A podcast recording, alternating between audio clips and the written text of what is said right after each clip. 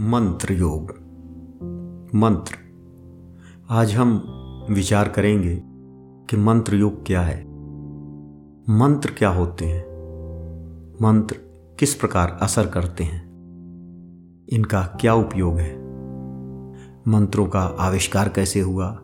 हमारे शरीर पर इनका किस तरह प्रभाव पड़ता है? गुरु मंत्र क्या है? बाकी मंत्र क्या हैं? और इनका किस प्रकार से जाप करना चाहिए? ये आज हमारी चर्चा के विषय हैं। मंत्र का शाब्दिक अर्थ है, जिसके द्वारा गुप्त ज्ञान प्रदान किया जाए। मंत्रति अनेन इति मंत्र। अर्थात जिसके द्वारा कोई मंत्रणा दी जाए, कोई ज्ञान दिया जाए। वस्तुतः मंत्र विराट चीज़ को सूक्ष्म रूप में कहने का साधन है। मंत्रों को हम दो तरह से जपते हैं। एक वाचिक रूप से, वाणी के रूप से, एक मानसिक रूप से केवल स्मरण करके, अपने मन में बार बार बार बार रिपीट करके। वाणी के रूप से जब हम मंत्रों का जाप करते हैं, ये मंत्र हमारे अंदर एक ऊर्जा को उत्पन्न करते हैं। साइंटिस्ट इस बात को लेकर बड़ी विचारशील रहे हैं कि आखिर मंत्र जाप का मानव के शरीर पर क्या प्रभाव पड़ता है। इन मंत्रों में ऐसा क्या है? वैज्ञानिक लगातार रिसर्च कर रहे हैं।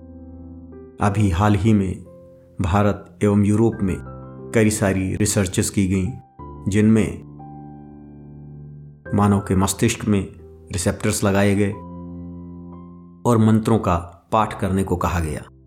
ये देखा गया कि विभिन्न प्रकार के मंत्र किस तरह हमारी मानसिक शक्तियों को, हमारे न्यूरॉन्स को उद्दीप्त करते हैं। इसके साथ ही साथ कुछ बाह्य यंत्र लगाए गए और यह देखा गया कि अलग अलग मंत्र किस प्रकार ऊर्जा को उत्पन्न करते हैं, किन मंत्रों में किस तरह की ऊर्जाएँ हैं।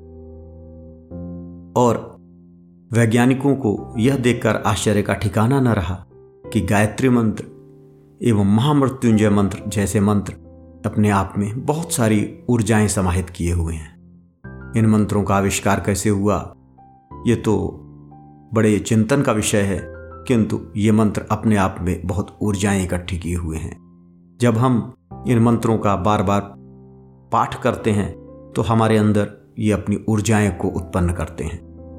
हमारे श्वास के माध्यम से, हमारे उच्चारण के माध्यम से एक ऊर्जा उत्पन्न होती है, जो हमारे ही कानों के माध्यम से हमारे अंदर जाकर, हमारे उच्चारण के माध्यम से हमारे अंदर जाकर हमारी सेल्स को एक्टिवेट करती है, हमारे न्यूरॉन्स को एक्टिवेट करती है और हमारी दबी हुई ऊर्जाएँ जागृत हो जाती हैं। हम अपने जीवन में अच्छा परफॉर्म करने लगते हैं।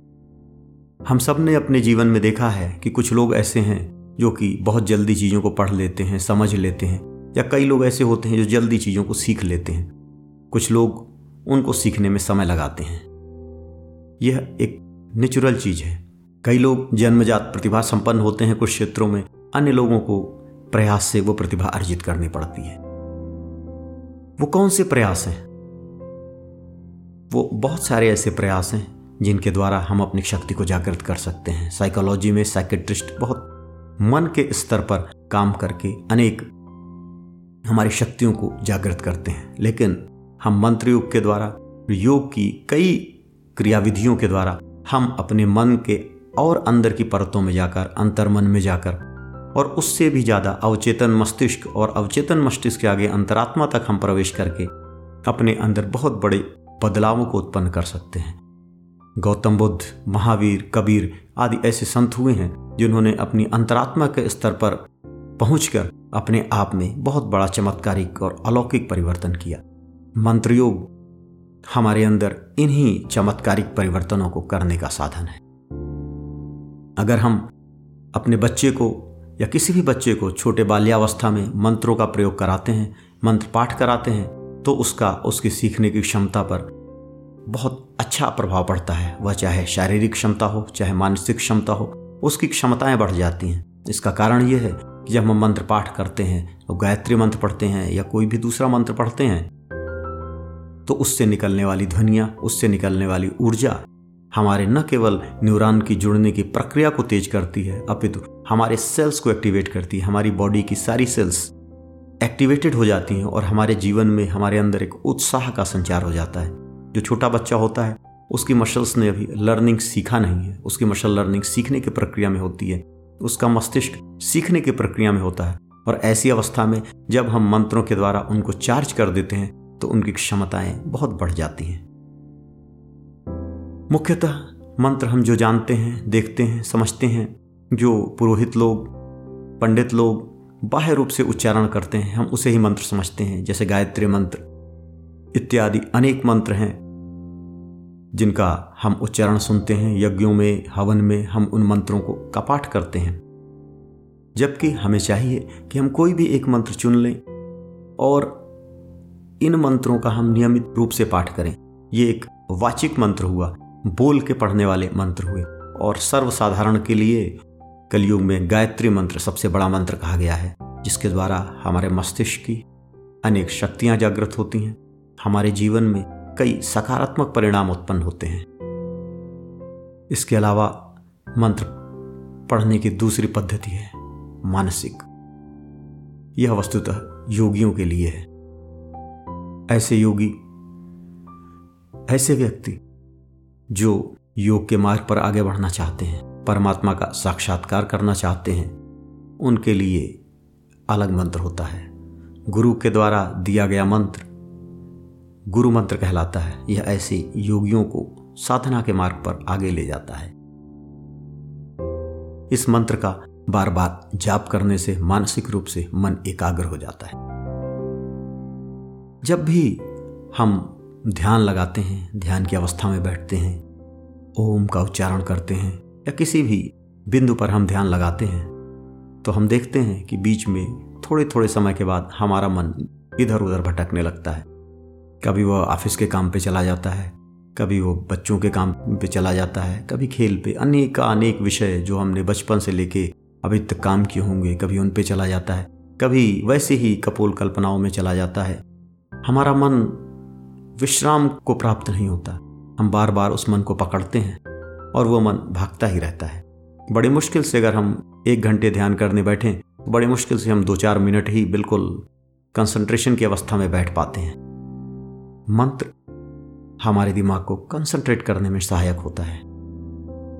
जब हमारा मन रूपी पंछी इधर उधर उड़ने लगता है तो मंत्र उसे एक ठिकाना देता है कि इस पर बैठ जा। हमारा मन जब हम ध्यान की अवस्था में है और मंत्र का पाठ बार बार बार बार बार बार किए जा रहे हैं मन में तो एक तो हमारी श्वास प्रक्रिया एक नियमित तौर पर संचालित हो जाती है। और दूसरा हमारा मन उसी मंत्र को पकड़कर बैठ जाता है। और हमें एकाग्र होने में, हमें इस संसार के सभी विषयों को छोड़कर एक ही बिंदु पर अब ध्यानस्थ होने में सहायता मिलती है। मंत्र का यही उपयोग है। जिस तरह कोई वाहन हमें अपने गंतव्य तक पहुँचा देता है, वाहन गंतव्य नहीं है। वाहन की उपयोगिता यही है जहाँ हम जाना चाहते हैं, वहाँ हमें वो लेकर चला जाए। कई बार हमें पास में जाना होता है, हमारे लिए टू व्हीलर ज़्यादा उपयोगी होता है। कई बार थोड़ी दूर की यात्रा करनी हो तो बस से जा सकते हैं। बहुत दूर की यात्रा अगर करनी हो तो हम ट्रेन से जाते हैं या फ़्लाइट से जाते हैं। इसी तरह से अनेक अनेक मंत्र हैं, जो हम जीवन में प्राप्त करना चाहते हैं, जिस दिशा में जाना चाहते हैं, उसके, उसको ध्यान में रख, उन मंत्रों का सृजन किया गया है कि वो मंत्र हमें अपने गंतव्य तक पहुँचा सकें। अगर हम अपने जीवन में अच्छा स्वास्थ्य चाहते हैं या हम अच्छे धन की आकांक्षा करते हैं। उसके लिए कुछ मंत्र हैं। उसके अलावा, अगर हम यौगिक जीवन में हैं, हम योग में आगे बढ़ना चाहते हैं, हम परमात्मा का साक्षात्कार करना चाहते हैं, हम अपने आप का अंतरात्मा का साक्षात्कार करना चाहते हैं, हम अपनी समस्त दुष्प्रवृत्तियों और सत्प्रवृत्तियों दोनों को दूर हटाकर अपने चैतन्य को उसके वास्तविक स्वरूप में प्राप्त करना चाहते हैं तो उसके लिए गुरु के द्वारा दिया गया मंत्र होता है। जिन मंत्रों का हम बारंबार पाठ करके, उन पर अपने ध्यान को अवस्थित करके परम शून्य की अवस्था में प्राप्त हो जाते हैं और वह शून्य की अवस्था हमें आगे लेकर, ले जाकर आत्म साक्षात्कार करा देती है, जिसे भगवान बुद्ध निर्वाण कहते हैं। जिसे कबीर कहते हैं कि, लाली मेरे लाल की जित देखूँ तितलाल लाली देखन मैं गई, मैं भी हो गई लाल। अर्थात एक ऐसी अवस्था आती है, जहाँ केवल परम तत्व परमात्मा परमेश्वर ही बचता है और उसके अलावा किसी और का अस्तित्व नहीं होता। वहाँ तक ले जाने के लिए जो उपयोगी है, जो सहायक है, वही मंत्र है। इसी कारण से मंत्र अनंत हैं, विधियाँ अनंत हैं, परमपिता परमेश्वर एक है। हरिओम तत्सत।